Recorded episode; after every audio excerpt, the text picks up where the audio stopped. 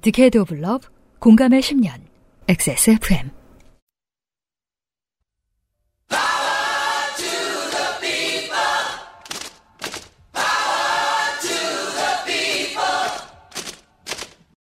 XSFM입니다. P, O, D, E, R, A.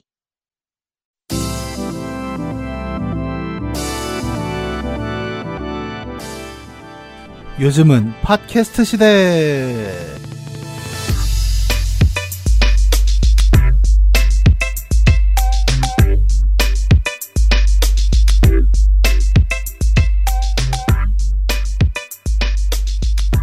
지구상의 청취자 여러분, 한 주 잘 지내셨습니까? 요즘은 팟캐스트 시대 496회 시간입니다. 저희들의 방송은 한국 시간으로 2023년 12월 19일 화요일 오후에 업데이트가 되고 있지요. 저는 UPD고 방금 들으신 목소리는 문학인이고요. 안녕하십니까, 이경학입니다. 네, 우연히도 2002년, 2007년, 2012년에 12월 19일은 수요일이었어요. 아, 그런 걸 계산을 하세요? 다 써있어요. 그래서 그 세 날은 모두 대통령 당선인이 확정됐던 날이에요. 아, 그렇군요. 16, 17, 18대 대통령이 이날 당선이 확정이 됐어요. 그래서 생각해보면 대선이 봄으로 옮겨간 게 참 잘 된 것 같아요. 왜냐하면 저와 문학인의 20대는 그 대선 언제 어떻게 되는지 보는 게 늘 한겨울. 아, 그렇죠. 제가 2002년 대선 개표 결과를 코엑스에 서서 봤던 기억이 나거든요. 걸어다니다가. 네. 근데 아무래도 저 한국 날씨로 봄이 투표하기는 좀 좋잖아요. 예. 네. 그렇죠. 아, 귤 팔고 그때 선 얼고 막 그랬던 생각이 나네요, 저도. 봄하니까 생각나는데. 서울의 봄 보셨나요? 아, 안 봤습니다. 아, 쩔어요. 근데 저는 사람들이 볼 때 화난다는 후기를 너무 많이 들어서 다 듣고 가서 화는 안 났고. 아니, 근데 다 어차피 이거는 스포가 아는 얘기. 예. 인데 이제 결국은 그 뭐랄까 좀 슬픈 연극 보러 가는 기분이랄까? 이 이야기를 감정을 어떻게 살려냈는지 보러 가자. 그 정도. 아, 그렇죠. 예. 보통은 이런 영화가 나오기 전에는 이제 주로 다뤄졌던 게 그 제5공화국 이런 데서 야, 이 반란군놈 새끼들아. 그 장면이잖아요. 그 대사도 나옵니다. 아. 탱크를 몰고 가서. 예. 저는 고등학교 때 그 테이프를 산 적이 있어요. 제5공화국? 아니, 월간조선에서 네. 당시 12.12 때 녹취록 테이프를 부록으로 판 적이 있습니다. 그 전화통화를 다 녹취를 했더라고요. 그래서 그거를 그 장태환 수경사령관 실제 목소리를 테이프로 들은 적이 있어요. 네. 근데 생각보다 목소리가 걸걸하시더라고요. 에이, 빨랑고 너무 시키더래! 그죠. 예. 네. 저는 그 후기를 어마어마하게 많은 후기를 이미 보고 갔기 때문에. 네. 아직도 저 관객이 바글바글 합니다. 정말 다양한 연령대의 관객들이 보러 와 있어요. 네. 아직도 안 보신 분이 계시다면, 생각보다 많은 그 한국 사람들이 다 봐버려가지고, 그, 너무너무 친절하고요. 이보다 더 쉽게 설명할 수 없게 설명하려고, 감독이 그 영화쟁이로서의 모든 자존심을 내려놓고 편집했습니다. 너무 쉽게 돼 있어서 드라마 제5공화국보다 쉽고요. 네. 그리고, 결국은, 역시 김희성이 짱이다. 예. 세상에 미워해야 할 캐릭터가 필요할 때 한국어를 하는 일바로 생각날 사람이다. 아. 네. 그리고 정우성 씨의 옛날 서울말도 대단히 인상적이었고. 아, 그런 걸 하는구나. 재미있는 영화였습니다. 예. 네, 시간 잘 가고 즐거웠어요. 네. 네. 그리고 다시 떠올랐죠. 그때는 2,900명만 투표를 할 수 있었다. 아무튼 그 아이실에서는 홍방송을 준비하고 있고요.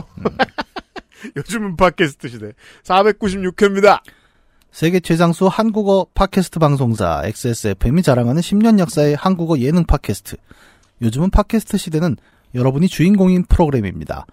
주제와 분량에 상관없이 당신 혹은 당신 주변의 인생 이야기라면 무엇이든 함께 나누겠습니다. 요즘은 팟캐스트 시대의 이메일 xsfm25@gmail.com 조땜이 묻어나는 편지 담당자 앞으로 사연을 보내주시면 저희가 모두 읽고 방송에 소개해드린 분들께 커피비노에서 더치커피를, 주식회사 빅그린에서 빅그린 니치 퍼퓸 바디로션을, TNS에서 요즘 치약을, 꾸루꾸루에서 꾸루꾸루 요파시 선물 에디션을, QBN에서 보내드리는 사르락토 1개월분을, XSFM이 직접 보내드리는 XSFM 관현호 티셔츠를 선물로 보내드립니다. 요즘은 팟캐스트 시대는 커피보다 편안한 커피비노 더치커피, 우리집 메인 셰프 드림잇, 인생은 한방 원광디지털대학교 한방건강약선학과, 피부의 해답을 찾다 도마 코스메틱 앤서 19에서 도와주고 있어요. XSFM입니다. 오늘 커피 드셨나요? 원두커피 한 잔 어떠세요? 정확한 로스팅 포인트, 섬세한 그라인딩, 원두 그 자체부터 프렌치프레스까지 모든 추출에 맞춰진 완벽한 원두, 당신의 한 잔을 위해 커피비노가 준비합니다. 가장 편한, 가장 깊은 커피비노 원두커피. 살아있는 건더기로 풍부한 식감, 케이터링에서 간편식까지 프리미엄 홈스토랑 드림잇. 인생은 한방, 전통과 현대를 융합한 체계적인 교과과정, 최고의 교수진과 함께하는 정규수업과 오프라인 연계를 통한 심화학습, 다양한 자격증 취득과 창업 및 취업까지 전통 식이 전문가를 향한 첫걸음은 원광디지털대학교 한방건강약선학과에서 2023년 12월 1일 원서 접수를 시작합니다. 인생은 한방, 원광디지털대학교 한방건강약선학과. 생각해보면 이원섭 씨도 은행을 관둔 뒤에 우리 이제 그 자주 보던 저 이웃들이 많아가지고 인생 어떻게 사는지 다 알아요. 어떻게 할까 고민하다가 세무사에 취업을 하시게 되셨잖아요. 네. 인생의 2막에 뭘 준비할지 모르시겠는 많은 여러분들, 건강약선학과에 대해서 관심을 가져주시고, 네. 세무노동자 여러분 고마워요. 생각보다 많이들 말씀을 거들어주셨습니다. 그중에 익명의 한 분의 후기를 보겠습니다. 세무사 사연을 들으니 제 상황이 생각나 위가 아플 뻔했습니다. 저희 팀에는 지금 몇 달간 아무 일도 안 하는 분이 계십니다. 현재에는, 정확히는 현재 하는 일은 필요 없으니 없애거나 줄이라고 했는데 그냥 계속 그것만 하세요. 네? 제가 임시 담당자였는데 저랑 다툰 후 그분은 저랑은 일을 하기 싫다 선언을 하셨습니다. 네. 그 후에는 업무 분장 시기에 해결되겠지 하며 기다렸는데 그 시기가 왜 아직도 안 오는 걸까요? 제가 일손이 모자라서 지원이 필요하다, 다른 분들께 부탁하면서 놀고 있는 사람이 있는데 왜 본인이 해야 하냐 하는 생각을 다들 갖고 계셔서 팀 인력 동원도 안 됩니다. 저는 지원 인력이 붙어 있는데 왜 혼자 일하시냐는 소리를 들으면 계속 변명해야 하고요. 요즘 들어 생각하는 건데 저는 관리직이 안 맞는 것 같습니다. 이 얘기는 세무 업무 이야기는 아니군요. 인생사. 네, 천만 셀러리맨의 이야기인 것 같습니다. 예. 네. 사실 뭐 회사에는 그런 분들이 항상 계세요. 그러니까 아무것도 안 하시는 분이 계시죠. 그리고 아무것도 안 할 때는 이유가 있습니다. 네. 뭘 하면 안 되는 분들이 계십니다. 네, 그렇죠. 예. 네. 다 조직은 생각보다 바보가 아닙니다. 저 사람한테 일 맡기면 망한다. 그러니까 제가 뭐 이런 비유를 자주 듣는 걸 좀 경계하지만 우리 또 UMC를 위해 한 가지 아주 쉬운 비유를 하자면 뭔데 이게? 관심병사죠. 그렇죠. 노란색. 예, 보통은 이런 분들은 이제 대대장, 당번병 이런 안전한 일을 시켜요. 그렇습니다. 예, 위험한 총을 주면 안 됩니다. 그렇습니다. 회사에서는 일부러 그렇게 해요. 그래서 다들 수근수근 하는 경우들이 있죠. 그러니까 처음 이 부서에 온 사람들은 저 사람 왜 아무것도 안 하고 저것만 해? 그러면 다들 그래 그냥 이유가 있어. 네, 나중에 좀 지내면서 생각해봐. 그 정도까지만 얘기를 하죠 보통은. 네. 다 나름의 이유가 있습니다. 지금 우라통이 터지시겠지만 막상 뭘 해보면 그래서 안 시켰구나. 그렇죠. 그 유명한 짤이 있죠. 인간은 늘 같은 신수를 반복하고. 그렇습니다. 예. 네. 생각보다 많은 다양한 조직에서 이런 일들을 겪고 계신 분들이 많으니까. 네. 네. 오히려 기뻐해야 될 건 마이너스 1TO잖아요. 그럼에도 돌아가는 우리 회사는 굉장히 실적이 좋은 회사구나. 네. 예, 그렇게 생각해야죠. 뭐 어쩔 수 있겠어요. 왜냐하면 이런 일들을 하도 많은 사람들이 겪다 보니까 은근히 좋은 점을 발견할 수 있어요. 네. 예. 그러고도 돌아간다. 발견해야 됩니다. 네. 방법이 없어요. 오늘의 첫 번째 사연, 김종대 씨의 자, 아까 서울의 봄 얘기했는데 네. 집회 많던 시절에 대한 사연입니다. 아이고, 또 이런 게 왔네요. 집회 사연. 아, 또 입이 터지죠. 우리 같은 사람들은. 때는 대학생들은 시위가 일상이고 고등학생들은 밤 10시까지 야간 자율학습에 고통받던 90년대. 저는 서울 은평구에서 도봉구까지 장거리 통학을 하던 고등학생이었고, 아니 어쩌다가 이렇게 유학을 가시게 됐어요? 도봉구에 뭔가 저런 학교가 있겠죠. 특목고라던가. 90년대에 특목고가 있어. 왜 없어요? 외고 말하는 거예요? 네. 과고나? 네. 아, 그럴 수는 있겠다. 네, 그러면 이렇게 움직이죠. 근데 정말 은평구에서 도봉구면 꽤 힘들어요. 아이, 그 저기 뭐 북악산 도로를 타면 또 금방 가죠. 네, 근데 또 그 고등학생들이 뭐 내부순환로를 탈 수는 없으니까. 네. 예. 그 나이에 흔히 볼 수 있는 평범한 똥멍청이었습니다. 당시 게스, 겟 유즈드, 스톰 같은 지금은 찾아보기 어려운 브랜드가 유행이었습니다. 아, 지금은 이게 안 나와요? 저 어제 저 백화점 앞에서 게스 하나 보긴 했는데 근데 뭐 예전만큼 많지는 않겠죠? 예전엔 정말 많았으니까. 그렇죠. 저희 어렸을 때는. 가벼운 주머니 사정에 하나 장만하기도 빠듯한 브랜드들이었고, 중고시장이 활성화되기 이전 시절에 저희 학교에서는 비슷한 체형의 친구들끼리 옷을 돌려 입는 게 유행이었습니다. 아, 그래요? 좋은 방법이네요. 야, 저는 뭐 한 번도 이런 걸 해본 적이 없으니까. 뭐 사실 뭐 맞는 사이즈가 주변에 많이 있는 것도 아니고. 아, 그죠. 예. 저도 친구의 스톰 청바지를 물물 교환하였고, 친구는 당시 사은품으로 받은 탄통과 비슷하게 생긴 옷가방에 청바지를 담아주었습니다. 이거야말로 군대용어인데, 이거는 너무 뭐 딱딱한 군대용어는 아닌 게 설명이 짧으니까요. 에모캔 이죠? 그냥 진육면체의 철상자. 네, 짙은 색깔의 철상자인데, 보통은 다른 일로 쓸 수가 거의 없기 때문에. 네. 예, 그냥 탄통이라고 부르고 실제로도 탄티만 담습니다. 저는 거기에 라면을 끓여서 가져가는 사람도 본 적이 있습니다. 그렇습니다. 예, 약간 철가방 같은 용법. 네. 예. 장거리 통학생이던 저는 야자가 끝나면 지하철 막차 시간이 빠듯했었습니다. 아, 지하철로 은평에서 도봉을 갔다고요? 빡세다. 그러면 3호선 타고, 옛날 90년대를 했으니까 3호선 타고 시내로 내려가서 4호선 타고 올라가야 돼요. 그러니까요. 네. 아, 이러면 학교가 특정이 되죠. 예. 녹번역에서 내려 버스를 타고 은평구 안쪽으로 들어가는데 청바지가 든 탄통을 받은 그날은 병장기예요, 일종의.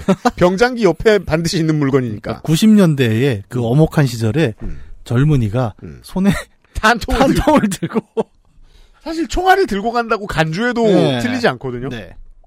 지하철 막차 시간에 걸려 독립문역에서 하차하여 버스 막차를 놓치지 않기 위해 뛰어야 했습니다. 탄통을 들고 뛰었어. 와.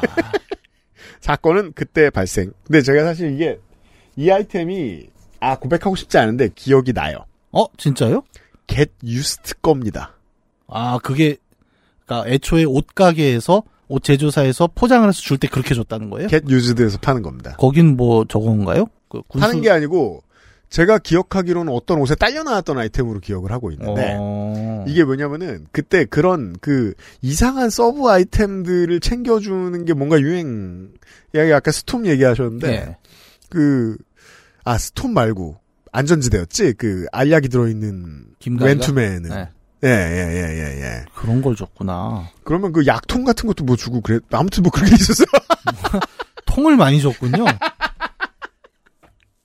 전 직접 사진 않았고 본 적은 있어요, 다만. 사건은 그때 발생하였습니다. 허둥지둥 개찰구를 통과하는데 갑자기 전경 한 명이 뛰어가는 저의 옷깃을 부여잡았고. 야, 이걸 옷깃을 부여잡았다고 표현을 하면 안 되지. 멱살을 잡았다고. 네. 절대 전경은 옷깃을 부여잡지 않아요. 멱살을 잡죠. 순식간에 저는 전경 3명에게 둘러싸였습니다.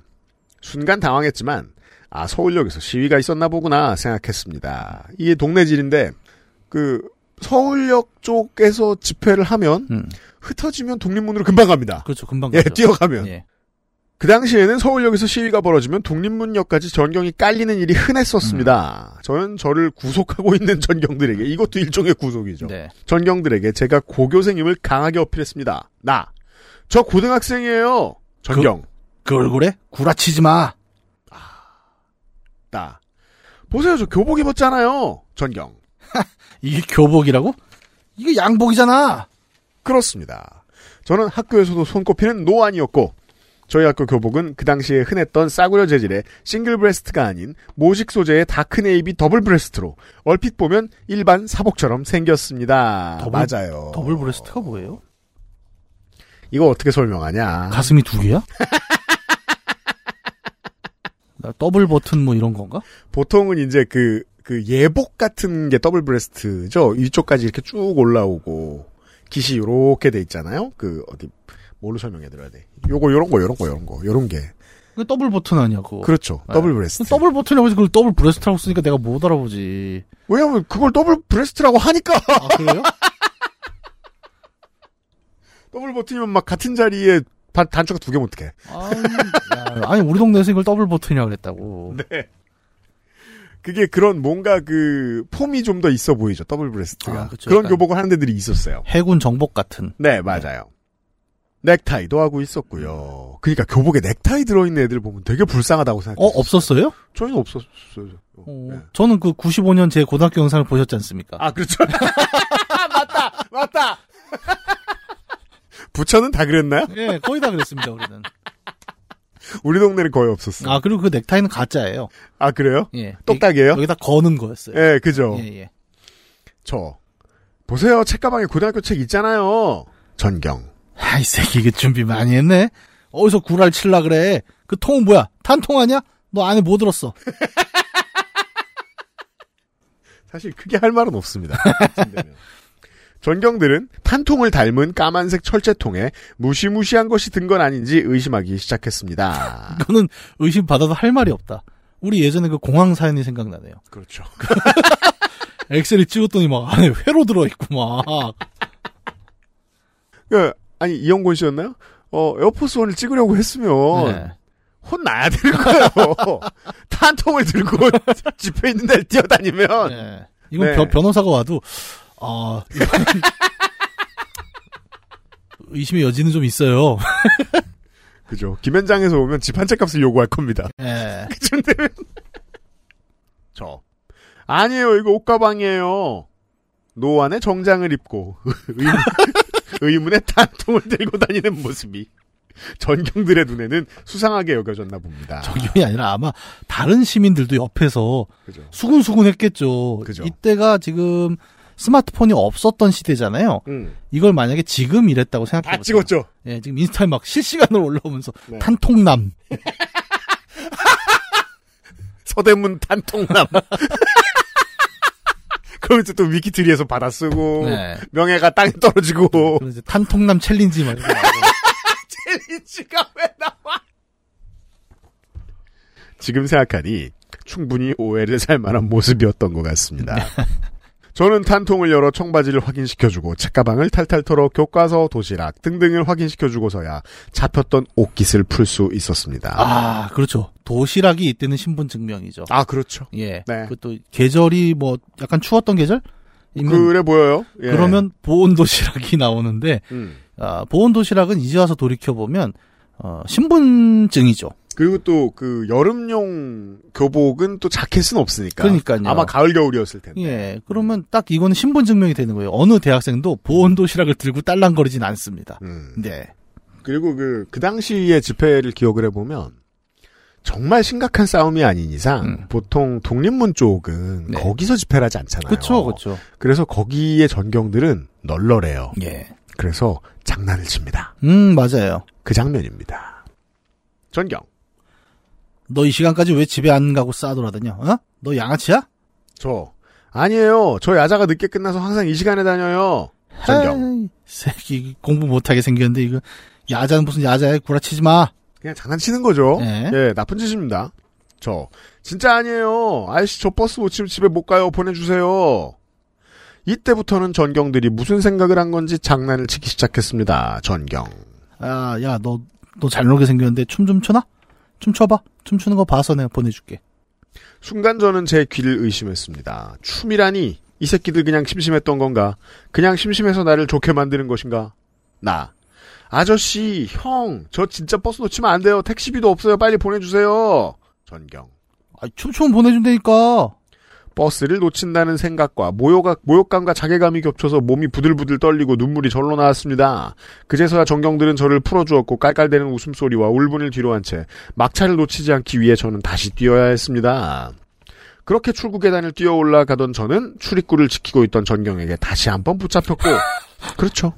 이건 약간 저거 같다. 옛날 그 일본 게임들 보면 랜덤 인카운터라고 길을 가다 자꾸 몬스터한테 붙잡히는 순간이 그렇죠. 있어요. 그렇죠. 근데 똑같은 걸 반복해야 됩니다. 맞아요. 몬스터는 나의 멱살을 잡았다. 네. 어떻게 할 것인가 설명한다. 그리고 설명하고 가죠. 네. 다시 돌아가죠. 리젠드입니다. 네. 그거를 우리 역사에서 전통 동화가 한번 보여준 게 있죠. 떡 하나 주면 안 잡아먹고. 개찰구에서 했던 실랑이를 망연자실하게 다시 버려야 했습니다. 이 상처에 좋게 된 얘기였습니다. 제 노안이 문제였을까요? 제 교복이 문제였을까요? 아니면 탄통을 옷가방으로 주던 스톰이 문제였을까요? 겟 유즈드라고 써있는 것 같은데 모르겠다. 아무튼 제가 지금 사진을 보고 있는데 네. 탄통이 있고요. 네.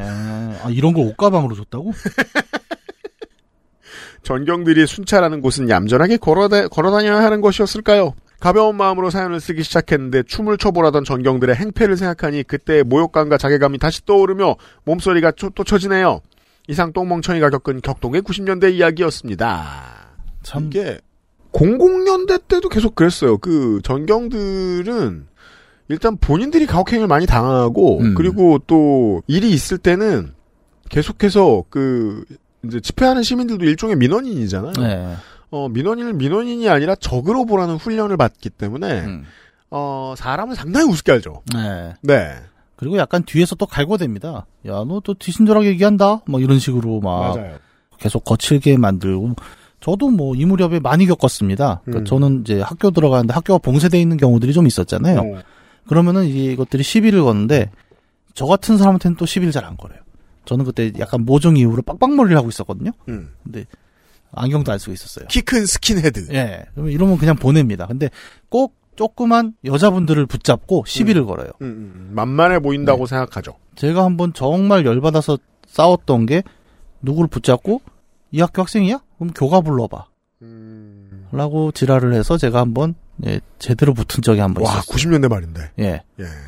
근데 또 웃긴 게 사실은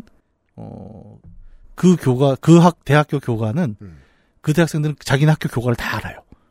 그래갖고 사실은 우리가 나중에 근데 우리를 구분하려면 교과는 맞아. 뭐, 보통은 대학교 교과는 잘 모르거든요.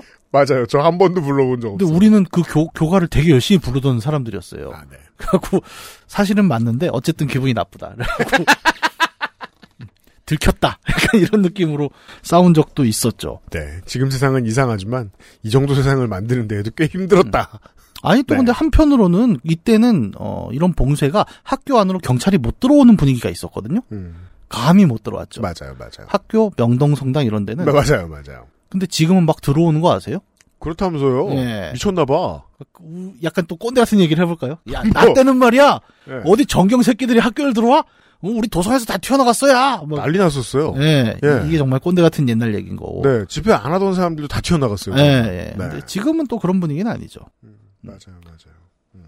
저도 근데 이제 고등학교 때, 전 중학교 때부터 그걸 했던 게, 제가 이제 신촌에 세브란스 병원 있지 않습니까? 거기가 천식 치료로 되게 유명한 병원이었어요. 아, 그래요? 예. 그래서, 근데 저는 어렸을 때 천식이 좀 심했거든요. 네. 그래갖고, 무슨 되게 아픈 알레르기 주사가 있어요. 당시 돈으로 한 방에 9,000원짜리 막 이런 거. 그걸 맞으러 이제 신촌에 온단 말입니다. 중학교 1, 2학년 때였는데 그때 처음 한 거예요. 뭐요? 아, 신촌 공기는 맵다. 그땐 그랬어요. 예, 너무 매워서 눈물이 난다. 네. 그리고 이제 아버지가 밥을 사줬는데 오징어 덮밥을 시켰는데 이게 공기도 맵고 덮밥도 맵고 죽겠다 진짜. 저는 이제 신촌이 매운 도시? 라는 인식이 좀 있었죠. 그러니까 중학생이 보기에도 이미 서울은 난장판이었던 거고 그때. 그리고 전경들은 계속 그렇게 히히덕거리면서 장난을 쳐댔고. 정말 옛날 얘기죠. 어떻게 보면. 네. 근데 그래서 요즘 보면서 그런 생각이 드는 거예요. 요즘도 집회 정말 많잖아요. 네. 옛날만큼 많잖아요. 네. 야, 그때나 지금이나 보도 안 해준 건 똑같구나. 라는 생각 들고 그래요. 아니, 그때는 오히려 보도가 많았습니다. 아, 많이 줄었어요. 네. 예. 그때는 이제 다른 방향에서의 보도가 굉장히 많았죠. 아, 네. 그렇죠. 네. 깎아내리고. 예. 오늘도 불법 시위로 도심을 마비시키고 있는 우리 학생들. 맞아요. 자, 예전에 한번 요파시에서 얘기하지 않았나요? 뭐요? 그 예전에 떳다비 하던 얘기? 그 뭐야? 떳다비라는 용어가 있죠. 떳다비 했다고요? 네. 그, 언제? 그러니까 뭐 98년인가?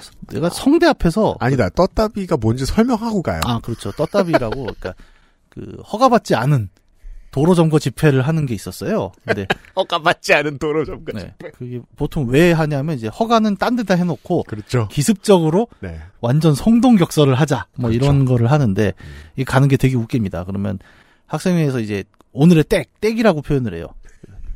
지령이 나옵니다. 그걸 택틱스의 줄임말이라고 하더라고요. 아유. 네. 오늘의 땡을 설명할게요. 근데 절대 말로 안 하는 거 알아요? 나 진짜 이 단어 25년 만에 들어. 네. 말로 안 해요. 그... 자, 오늘의 동선은요. 한 다음에 손으로 씁니다. 그리고 왜 저걸 손으로 써? 이랬는데, 아, 여기 도청장치가 있을 수가 있다. 그리고 내가, 에이, 뭐 말도 안 되냐고. 난 뒤에 갖고 막, 야, 그럼 13시에 어디? 끈앞풀! 그렇게 땡을 받아갖고, 이제, 1500에, 저기 뭐야. 3시란 뜻입니다. 오후 3시란 뜻입니다. 1500에 대학로라고 받은 거예요. 네. 그래서 대학로를 갔어. 근데, 떳다비는 이제 불법이잖아요. 그러니까 이거를 대학로에 가서, 신호가 올 때까지, 일반 시민인 척을 해야 됩니다. 네, 그렇죠. 그러면은 이제 대학로 그 해화역에 내리잖아요. 그러면 일반 시민인 척하는 수백 명을 볼 수가 있어요. 그래서 동네에, 시내에 있는 사람들이 생각합니다. 왜 이렇게 사람이 많아? 갑자기 평소와 다르게. 그 되게 얼굴에 저는 운동권입니다 써 있는 사람들이 괜히 신문을 보고 있고 너무 티가 나는 거예요. 야 이것도 위험한데? 뭐 이러고 이제 거기서 누가 호루라기 불면 갑자기 깃발을 들고 막 뛰어 나가는 거예요. 근데 이미 경찰들이 다 알고 있어요. 그대로 잡혀갑니다. 이거 어떻게 세나 봤는데 나중에 이제 지하철을 안 타고 택시로 한번 이동할 때가 있었어요. 한양대 쪽으로. 근데 택시 타고 한양대로 가주세요. 그러니까 교통방송이 막 나오고 있는 거예요. 학생들이 3차 시위로 한양대로 이동하고 있습니다. 아, 다 알고 있구나. 네. 서울의 봄에도 나오죠. 저들은 정보전에서 이겨요. 네. 그 정보가 얼마나 세냐면 꼭 집회 현장에 가잖아요. 떳다비를 해도 그 앞에서 마스크 파는 분들이 미리 와 있어요. 경찰이 알 뿐만 아니라 네. 상인들이 다 합니다. 심지어 그 상인분들이 그 진영도 알아요. 그래서 NL 집회인 걸 아시면 이제 저 민족 통일 마스크를 팔고.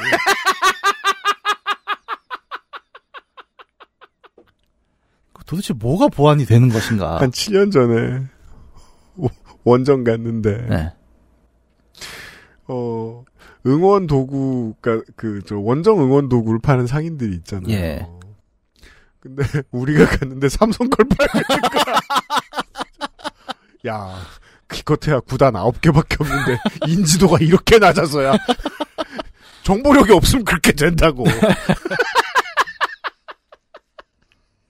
난 광주에 왔는데! 자, 아무튼, 잡소리를 했습니다. 네. 김종대 씨 고맙습니다. 꼰대 얘기를 할 수 있게 해주셔서. XSFM입니다. 보홍 유자를 발효한 독자원료 유자 바이오엠. 기미, 주근깨, 잡티까지 말끔하게. 화사한 미백광채로 한 톤 더 밝아진 피부. 단 하나의 해답. 엔서 19. 유자 바이오엠 앰플 세럼.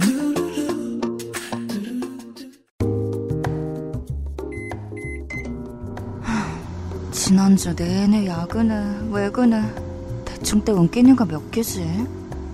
오늘은 제대로 먹어보자. 진한 풍미에 씹히는 건더기까지 풍부. 벌써 다 됐군.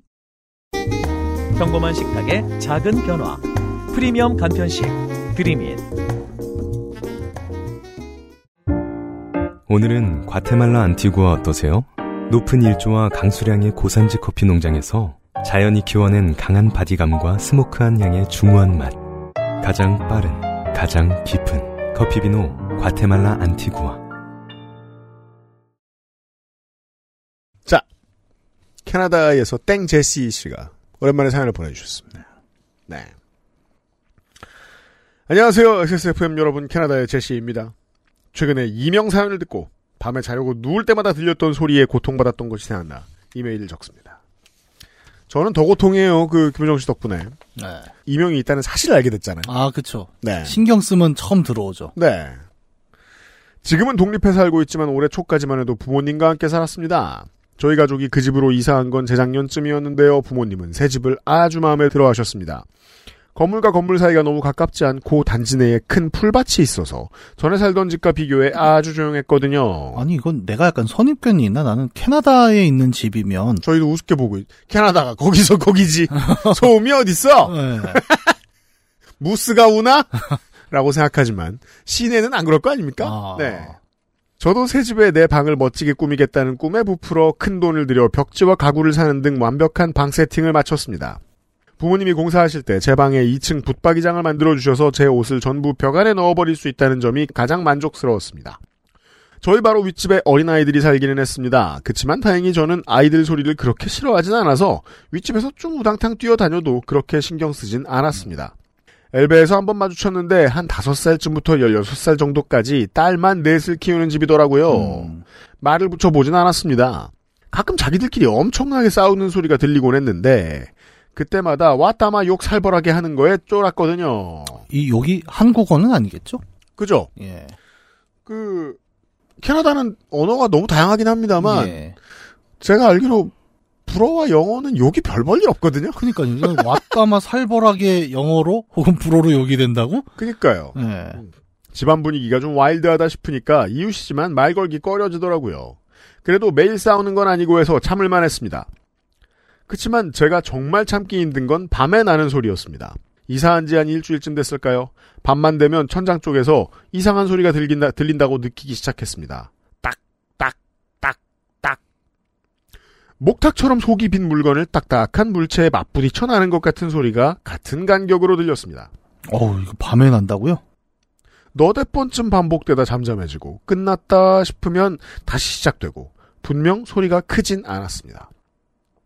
근데 그 소리의 간격이 일정한 게 너무 거슬렸습니다. 그죠? 노이즈는 일정할 때 존재감이 생기죠. 그렇죠. 저는 어릴 때부터 시계 초침 소리에도 잠을 못 자서 방에 디지털 시계만 둘 정도거든요. 예전에 우리 누나가 그런 얘기를 한번 했었던 것 같은데 바퀴벌레가 너무 커서 발소리가 난다. 아. 못 본 척할 수 있는데 짜증난다. 근데 이런 소리가 밤마다 나니까 돌아버릴 것 같았어요. 나만 들리나 싶어서 소리가 날 때 가족들을 끌고 와서 가만히 있어보라고 같이 들어보라고 한 적도 있습니다. 근데 이게 다 같이 웅성거리면서 깨워서 들을 때는 들리긴 들리되 무시할 수 있을 정도로 작게 느껴지더라고요. 이런 사운드에 대한 감각은 우리가 엘리베이터에서 가장 쉽게 느낄 수 있죠. 예. 엘리베이터 문이 닫히면 귀가 열리죠. 아, 그렇죠. 예, 모르는 소리가 막 들립니다. 심지어 가방 붙들고 있는 소리도 들립니다. 그죠? 네. 예. 보통 층간소음 문제도 밤에 심각해지잖아요. 네. 다 조용해질 때. 인간의 감각이 그러하기 때문입니다. 예. 볼륨이 정말 애매했어요. 자려고 혼자 조용히 누워있을 때는 딱 거슬릴 만큼의 소리인데 동생이 정 그러면 자기가 방을 바꿔주겠다고 했지만 저는 비싼 돈을 들여 만든 붙박이장과 벽지를 포기하기에 너무 속이 쓰렸습니다. 그렇죠. 이겁니다. 예. 소리는 대충 매일 밤 11시에서 새벽 2시까지 계속됐습니다. 제가 차라리 일찍 잠들어버리면 못 들으니까 괜찮았을 수도 있는데 거의 항상 제가 자려고 하는 그 시간대에 저 소리가 나니 너무너무 고통스러웠습니다. 시간이 지나니 점점 화가 났습니다. 제가 또 어려워하는 것들 중에 하나가 예. 저는 밤에 조용한 상태에서 자본 게 한 30년 되지 싶어요. 전 늘 뭘 틀어놓고 자요. 아, 그래요? 예, 전 아주 어릴 때도 음악 틀어놓고 잤어요. 네. 중학생 때도. 그래서 저 때문에 식구들이 고생했죠. 아, 그걸 뭐 저기 이어폰이나 이런 걸 쓰는 게 아니라 그냥 스피커로? 그죠. 네. 그리고 20대가 넘어간 다음부터는 그러니까 밖에서 술이 나를 재워주기 전까지 술 마셨을 때 네. 그때를 제외하면 언제나 뭘 듣고 잡니다. 예. 그리고 이제 그래서 귀에서 잘 안 떨어져 나가는 브루투스 이어폰이 필요하죠. 네. 전 늘 그러고 자고 있어요. 그래서 몰라요. 근데 저도 비슷해요. 저는 요새 제일 많이 잠이 안 올 때 쓰는 게 그 알실에 제가 나온 걸 듣는 겁니다. 그러면 잠이 전 제 목소리 들으면 잠이 확 깨지. 아 그래. 아니 나는 내가 너무 뻔한 얘기를 하니까. 저걸 말이라고 네. 이러면서 자는 거야. 막 듣다 보면 다 함께 알잖아요. 그러니까 막 그 점점 졸리는 거예요. 그것도 방법이네요. 예. 윗집에 어린애들이 산다. 밤마다 일정한 간격으로 뭔가를 두드리는 것 같은 소리가 난다. 애들 중에 하나가 이웃을 괴롭히려고 매일매일 나무컵으로 바닥을 두드리기라도 하는 것인가? 약간 그런 거 아닐까요? 집안에 불단이 있는 또 집들 있지 않습니까? 아, 네. 목탁이에요? 네. 딱. 아, 이건 또 간격이 다른데? 아, 그렇구나. 아니, 다른 경우할 땐 규칙적으로 목탁을 치는 경우도 있지 않습니까? 그리고 이웃이 종교를 가지고 있으면 어느 종교를 가지고 있는지 대화를 안 해도 대충 알 수 있거든요? 이런 경우는 또 모를 수는 있죠. 그래요? 그 예. 나라는 절 스티커 안 붙여놓나? 그 나라도 동네 여호와의 증인들이 가끔 벨루르 그럴 거 아니야. 아닌가? 이런 망상이 시작됐습니다. 직접 가서 물어볼 용기는 없으면서 상상 속에서 한번 의심이 들기 시작하니까 스트레스가 걷잡을 수 없이 커졌습니다. 아이들이 뛰어노는 건 자연스러운 행동이니까 참을 수 있었는데 누군가 고의로 하고 있다고 상상하니 분노가 심해졌습니다. 소리가 들리는 그 자체보다 악의가 있다고 느끼니까 그때부터 정말 힘들어졌어요. 아, 이게 제일 위험한 거죠. 그러니까 맞아요. 우리가 자주 얘기하죠. 세상은 의외로 나에게 관심이 없다. 그러니까 의도적으로 누군가가 나를 괴롭히기 위해 뭔가를 한다는 것도 사실은 굉장히 만나기 힘든 케이스잖아요. 네. 근데 우리는 많은 경우에 뭔가 이상한 일이 벌어지면 누군가가 나를 음해하기 위해 이러고 있다라고 먼저 생각해버리거든요. 맞아요. 그럼 그때부터 지옥이 열리죠, 사실. 근데도 왜 층간소음으로 인해서 폭력과 살인이 발생하느냐. 저는 청각기관에서 답을 좀 찾는 편이에요. 청각기관은 실제로 그렇게 마음을 조종해요. 왜냐하면 결국 생물은 생존을 위해 이런 감각기관을 만들어내지 않았습니까? 그럼 민감하게 반응하게 세팅이 돼 있는 거죠, 우리가. 당연히. 예. 네. 예를 들어 우리가 이제 지난달 사연이었죠. 계속해서 누군가가 우리 집 앞에서 일정하게 패러글라이딩을 한다고 생각합니다. 슉슉슉슉. 이제 언젠가부터 승질날 거려? 네. 예. 나를 암살하러 보냈나? 네. 그 전에 내가 쏘아버려야겠다. 네. 라고 생각할 거려. 몇 개월 정도 그렇게 반쯤 미쳐있던 것 같아요. 어느 날도 또 밤 11시가 되니 그 소리가 납니다. 잠을 못 자고 몸부림을 치다가 윗집 애가 밤만 되면 남들을 엿먹이려고 저런 짓을 하고 있다는 망상이 저 스스로도 너무 말이 안 되는 것 같았습니다. 그렇죠. 소리를 좀 크게 들어볼 수 있는 방법이 없나 하다가 옆에 있던 잡지책을 고깔처럼 말아서 한쪽은 천장에 한쪽은 귀에 대봤습니다. 아, 이것은 본능이죠. 예. 예. 그렇죠. 뭐 하는 놈인가 더 들어보겠다. 예. 온몸의 신경을 다 곤두세우고 아주 자세히 소리를 들어봤습니다. 딱딱딱딱 하던 소리가 하고 들리더라고요. 기침 소리였어요? 소리 끝에 아주 작게 뭔가가 느껴졌어요. 말로는 잘 설명하기 힘든데 사람이 몸으로 내는 소리처럼 들렸어요. 기침 소리 같은데 근데 그 소리가 저렇게 일정하게 나나? 혼란스러워져서 계속 들어봤는데 아무리 들어봐도 사람 기침 소리 같았습니다. 노인이 내는 기침 소리요. 옛날에 외할아버지와 같이 살았던 적이 있는데 할아버지가 밤만 되면 기침을 하셨거든요. 네. 윗집에서 나던 소리처럼 긴 시간을 하시는 건 아니었고 소리와 소리 간격이 그렇게 일정하진 않았지만 어쨌든 윗집에서 나는 그 소리는 기침 소리처럼 들렸습니다. 그랬더니 갑자기 거짓말처럼 분노가 사그러들었어요. 그렇죠, 그렇죠. 소셜한 기침 소리 있어요. 예. 아무리 코가 간지럽고 가래가 막 끓고 막 이래도 엄청나게 크게 하진 않는. 왜냐하면 공적인 기관에 곳에 가서 그렇게 막 하진 않잖아요. 그렇죠. 근데 여긴 집이잖아요. 예. 집 기침 소리 있죠. 아, 예, 예. 예. 집이니까 편하게 나오죠 또. 네. 막 이런 소리도 내고. 거기까지 펼치려고 한 건 아니었으나 그럴 수 있죠. 예. 기침 소리 나지만 제 친구 중에는 재채기를 MBC! 이렇게 하는 친구. 이동관이에요? 친구가? 걔는 심지어 이름이 일용이었어요. 그때 전홍이 기념이 나왔는데. 일용이 잘 지내나 모르겠다. 근데 너의 MBC는 지금도 기억이 나는구나. 그거 알파벳 언어권 농담이잖아요. 하고 싶은 말 기침으로 하기. 근데 아니, 저도 되게 신기하지 않아요? 한번 해보고 싶지 않아요? MBC! MBC! 캑캑 소리가 천장을 통과하면서 좀 다른 소리로 들리게 됐나 봐요. 아, 고의가 아니었구나. 그 생각이 드니까 갑자기 몇 주 동안 미치고 팔쩍 뛰었던 것 같은 게 푸식하고 김이 빠졌어요. 혼자 화내고 혼자 돌아버린 거긴 한데. 그러니까요. 땡제씨 네. 이거는 청각기관이 시킨 일이라고 봐도 무방합니다. 예. 그러니까 본인의 탓이 없다는 게 아니라 예. 청각기관이 우리한테 먼저 화를 내라고 시킨다니까요. 그러니까요. 예. 감각이 시키는 일들이 있어요. 예. 악이 있는 행동이 아니란 걸 알게 되니까 더 이상 그렇게 화가 나지 않더라고요. 그날 이후로는 같은 소리가 들려도 훨씬 더 참을만 해졌습니다. 누가 바닥을 두드리고 있는 것 같은 상상도 더 이상 안 하게 됐고요. 기침이라고 생각하니까 더더욱 그래 저분도 하고 싶어하는 게 아닌데 하고 생각할 수 있게 된 것 같아요. 이제는 이사를 나와서 아예 듣지 않을 수 있게 됐습니다. 이제와 생각해보니 제가 괜히 의심한 윗집 아이들한테도 좀 미안합니다. 한 가지 부작용이 있다면 다른 사람들의 미소포니아 이야기를 들을 때 혼자 속으로 꼰대처럼 그거 다 마음먹기에 달린 건데 땡 하게 됐다는 점입니다. 그렇죠. 그렇게 되죠.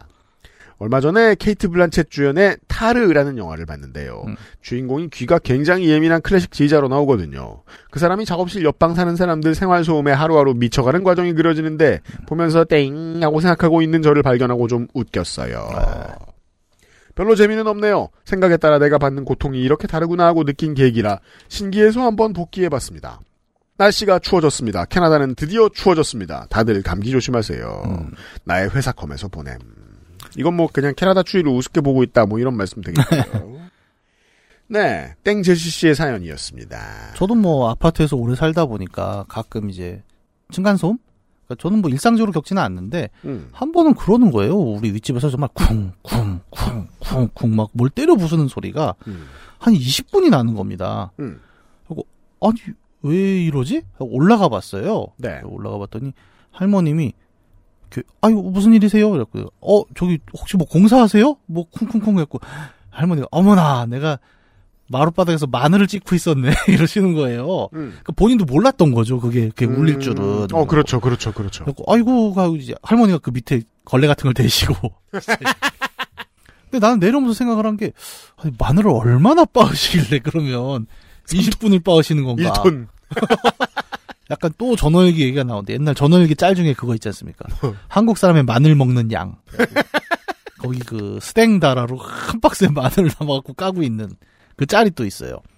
지난주에 그 사실 다른 방송 얘기입니다. 네. 녹음할 때 전현 기자하고 점심때 만나가지고 뭘 먹을까 네. 하다가 설렁탕 안 먹고? 저 닭도리탕 우와 왜 나는 닭볶음탕 집이 있었는데 다 들어봐요. 그냥 닭볶음탕이 생각이 나서 네. 거기로 가자고 했어요. 설렁탕 맛없어? 아니 적당히 먹어야지. 설렁탕한테 사과해. 애지간히 먹어야지. 그걸 갔는데 마늘이 너무 많이 나와 있는 거예요. 에. 그냥 마늘 다대기가 이만큼 들어가 있어요. 그리고 그걸 건져가지고 또 간장에 넣어주시더라. 아니 이렇게 많다고? 나갈 때 보니까 마늘 폭탄 닭볶음탕. 전현 기자하고 저하고 똑같은 걱정을 했죠. 에. 아니 둘이 녹음을 해야 되는데 부스에서 흡혈귀는 안 오겠네. 그래서 커피를 물고 걸어가서 마늘 커피 돌아왔습니다. 아무튼 마늘 카페 갈리카노 뭡니까? 그죠. 옆 사람들은 좀 저희를 싫어했을 수 있겠어요. 그리고 이게 네. 딱 이 사연을 보면서 저는 이 깨달음을 저도 좀 비슷하게 얻었었어요. 그러니까 한번 뭐 그 할머니 이제 이사 가시고 다른 분이 와갖고 한 번 또 되게 쿵쿵쿵쿵 아파트 전체가 울려갖고 이번엔 근데 윗집이라고 저는 생각을 한 거죠. 올라가서 근데 완전 이제 파파 할아버지가 한 분이 나오시는 거예요. 근데 딱 저를 보더니 그 할아버지가 참 현자하셨던 게 제가 뭘 얘기하니까 그죠? 이 집이 너무 울리죠? 이러면서 저한테 뭐라고 하냐면 그래도 저 윗집 걱정돼서 올라오셨구만 이러는 겁니다. 이 멘트가 정말 현명한 게 뭐냐면 뭔가 화가 나서 올라왔다는 걸 알았잖아요. 이 할아버지는. 저한테 출구를 열어준 거예요. 그러니까 여기서 화를 내면 너는 돌아갈 길이 없는 거잖아요. 막다른 길. 근데 되게 자연스럽게 걱정돼서 올라오셨구만 이라고 해버린 거죠. 왜냐면 아까 우리가 꾸준히 얘기했는데 이 소음과민이라는 게 결국 마음이 아픈 증상이라서. 네. 맞아요. 예. 물론 진짜로 문제가 있는 경우도 있죠. 예. 있긴 하지만 그런 케이스가 아닌 경우엔 보통 이제 본인이 스스로 화가 나서. 이 못된 새끼 마늘을 빻겠어! 이렇게 생각하는 사람이 있을 수 있지만. 오해의 경우가 또 적지 않잖아요. 근데 그 오해 상황을 할아버지가 굉장히 스무스하게 출구 전략을 열어주시는 거예요. 맞아. 제가 내려오면서 그 생각을 한 거예요. 아, 나도 이런 걸 배워야겠다. 누군가가 오해로 나를 공격하려고 하고 화내려고 할 때 거기 맞서는 게 아니라 이 사람이 조용하게 그 왜 우리 물길 낸다 그러죠. 저 물길이 맞아요, 여기를 맞아요. 치는 것이 아니라 자연스럽게 빠져나갈 수 있는 길을 열어주는 게 아 정말 좋은 커뮤니케이션 방식이구나. 그거를 되게 크게 깨달은 적이 있습니다. 네. 예, 그래서 지금 이 사연 보고도 어떻게 보면 그걸 깨달으신 거잖아요. 아, 내가 화가 나는 거구나. 라는 그 순간. 그러니까 이게 자기 스스로, 화가 나는 스스로의 입장이라면 누군가가 화를 냈을 땐 우리 윗집 할아버지처럼. 이 두 개가 사실 잘 섞이면 우리가 참 평화로운 삶을 살 수 있지 않을까요? 마일드한 소음 과민 같은 경우에는 마음을 다스려서도 해결할 수 있어요. 네. 맞아요. 다만 이제 그, 땡제시 씨가 겪은 게 마일드한 수준이었던 건 분명한 것 같고. 네. 그리고 또 이게 괜히 선택적이 아닌 게 이걸 선택해버리면 거기서 벗어나는 게 너무 힘드니까 그렇게 되는 거잖아요. 예. 예. 감각기관의 문제로 인해서. 예. 네. 뭐, 난 이 얘기가 할 얘기가 많아. 진짜?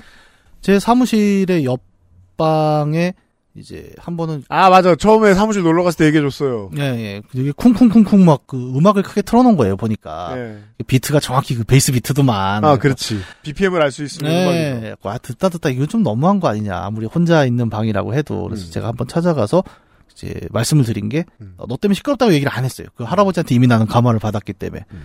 아니, 혹시 건물이 지금 쿵쿵쿵 울리는데 괜찮으세요? 라고 얘기를 했으니까. 아, 괜찮은데요?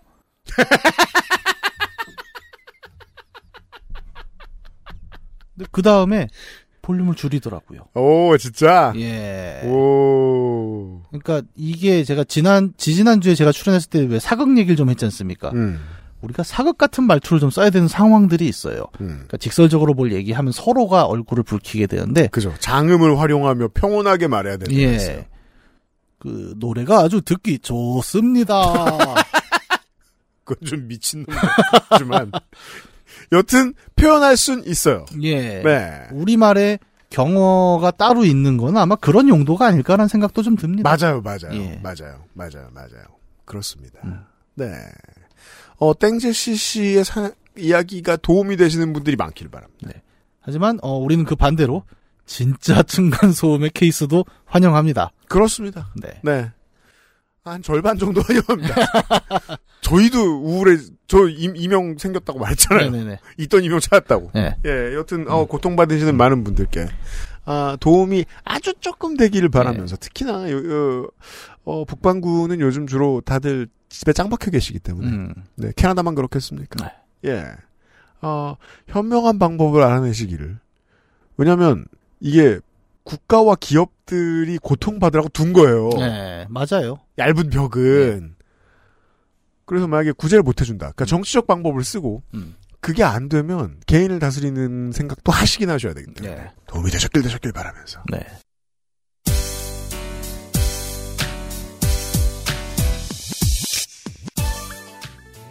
크리스마스 전주에 요즘은 팟캐스트 시대를 마무리 짓도록 하겠습니다. 아, 크리스마스가 한 주 남았군요. 다음 주 월요일이잖아요. 예. 예. 크리스마스 때 녹음 안 하려고 지금 금요일에 땡겨서 하는데. 네. 네. 다음 주에는 크리스마스 다음 날에 농축산인가 돌아오도록 하겠습니다. 그리고 문학인가는 올해 마지막 맞나? 그죠? 예. 네. 아니구나. 우리 올해 마지막인 것 같은데. 아, 그래요? 예, 12월 19일. 아, 그러네. 올해는 GOTY도 없잖아. 그러고 보니까. 무슨 소리야? 했잖아. 아, 그니까. 아, 그렇지. 네. 새해 첫 시간에 문학인가 다시 만나뵙기로 하면서. 네. 496번째 요즘은 팟캐스트 시대의 시간이었습니다. 고맙습니다. 예, 안녕히 계세요. XSFM입니다. P, O, D, E, R, A.